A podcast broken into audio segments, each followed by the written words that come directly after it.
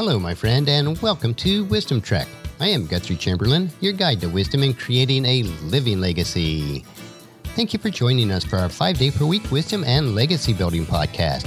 We are broadcasting from our studios at the Big House in Marietta, Ohio. Today is day 926 of our trek, and it is Wisdom Wednesday. Creating a biblical worldview is important to have the proper perspective on today's current events. To establish a biblical worldview, it is required that we also have a proper understanding of God's Word. Especially in our Western cultures, we do not fully understand the Scriptures from the mindset and the culture of the authors. In order to help us all have a better understanding of some of the more obscure passages of God's Word, we are investing Wisdom Wednesdays reviewing a series of essays from one of today's most prominent Hebrew scholars, Dr. Michael S. Heiser. He has compiled these essays into a book called I Dare You Not to Bore Me with the Bible. You may have a good grasp of the creation account found in Genesis, but there are some aspects of it which our modern translations miss. Today's essay explores an aspect of creation that you may have overlooked, and it is titled Slaying the Sea Monster. When we think of creation, we think of everything beginning with God's spoken word, as Genesis 1 tells us. But some Old Testament writers concentrate on another aspect of creation, and it is a weird one at that. In Psalm 74, in the middle of God's ordering of the sea and dry land, his establishing the sun, moon, and stars, and the seasons, we find another event God destroying sea monsters. Listen as I read Psalms chapter 74, 12 through 17. You, O God, are my king from ages past, bringing salvation to the earth.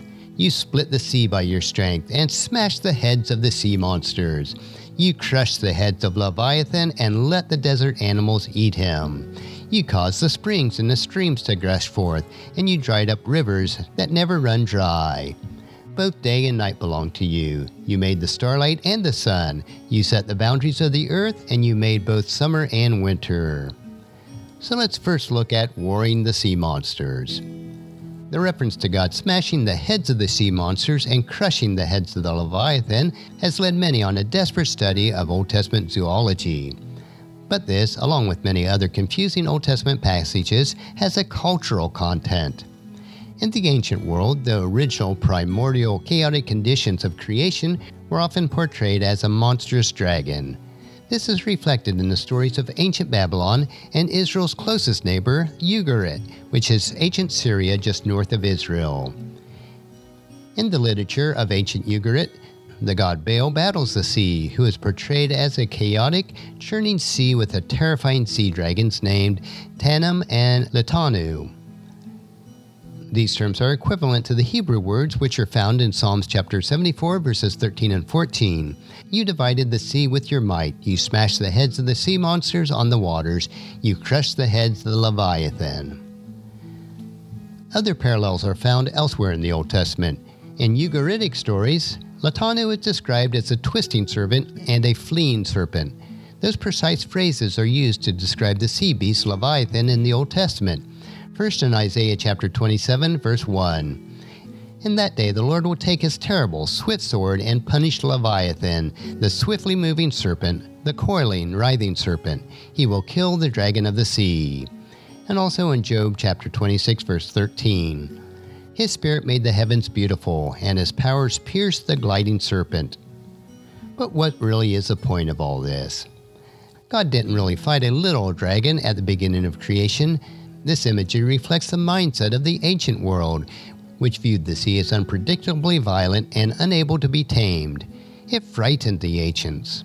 Only the power of a mighty God could produce a habitable world from a chaotic sea. A deed portrayed in the battle of the untamed deep, God was victorious in his conflict as we are told in Psalms chapter 74. This imagery was intentionally repurposed throughout the Old Testament. Another example is taken from Isaiah chapter 51, verses 9 and 10. Wake up, wake up, O Lord. Clothe yourself with strength. Flex your mighty right arm. Rouse yourself as in the days of old, when you slew Egypt, the dragon of the Nile. Are you not the same today who dried up the seas, making the path of escape through the depths so your people could cross over?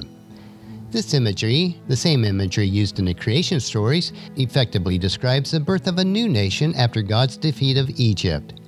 Isaiah also describes the end of the days with the same language. In that day, the Lord will punish Leviathan, the fleeing serpent, Leviathan, the twisting serpent, and he will slay the dragon that is in the sea. Isaiah chapter 27, verse 1. The book of Revelation also takes a cue from Isaiah chapter 27, verse 1, when it describes a time where there will be no more sea. Revelation chapter 21, verse 1 says, That I saw a new heaven and a new earth, for the old heaven and the old earth had disappeared, and the sea was also gone. The elimination of all that opposes God will only come with his final reign on earth. Only when the new heaven and the new earth are brought into being will the violent sea monster truly be slain. And that's a wrap for our essay for today.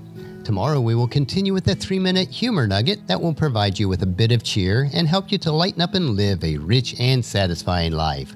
So encourage your friends and family to join us, and then come along with us tomorrow for another day of Wisdom Trek Creating a Legacy. If you'd like to listen to In the Past 925 Treks or read the Wisdom Journals, they are all available at wisdom-trek.com. I also encourage you to subscribe to Apple Podcasts and Google Podcasts so that each day's trek will be downloaded to you automatically.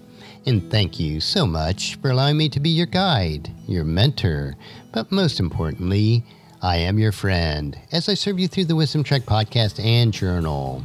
And as we take this trek of life together, let us always live abundantly, love unconditionally, listen intentionally learn continuously, lend to others generously, lead with integrity, and then leave a living legacy each day. I am Guthrie Chamberlain, reminding you to keep moving forward, enjoy your journey, and then create a great day every day. See you tomorrow.